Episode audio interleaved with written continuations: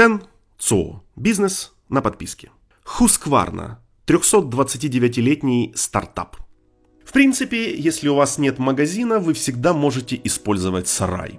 Речь идет еще об одной истории успеха, где пересеклись ритейл, подписки и постоянный приток клиентов. Husqvarna – шведское госпредприятие, основанное в 1689 году как оружейный завод. Сегодня Husqvarna – мировой лидер в производстве оборудования для лесной, сельскохозяйственной, строительной и каменоломенной промышленности.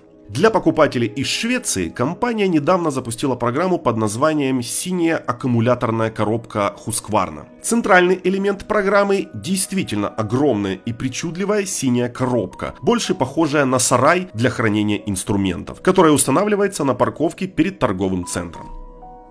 На самом деле это пункт проката оборудования Husqvarna жители Стокгольма могут в полной мере воспользоваться преимуществами синей коробки и взять во временное пользование самые разные тяжелые и громоздкие электроинструменты, от бензопилы до электросекатора.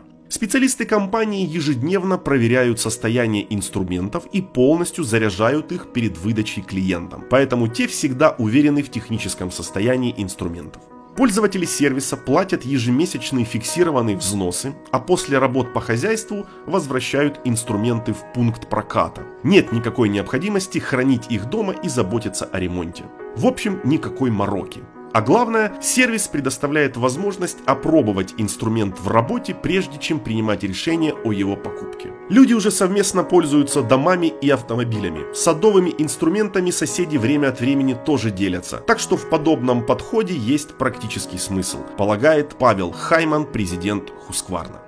Важнейшая составляющая любой новой бизнес-модели – целенаправленная работа по увеличению и развитию клиентской базы компании. В ритейле это означает создание электронных систем учета и распознавания покупателей, установление прямой связи между покупателем и продавцом, вовлечение покупателя в экосистему компании, а также повышение качества обслуживания в магазинах на земле. Сегодня выигрывают те, кто открывает классические магазины как дополнение к своим онлайн-магазинам, а не наоборот. В этом и состоит переворот модели ритейла с головы на ноги.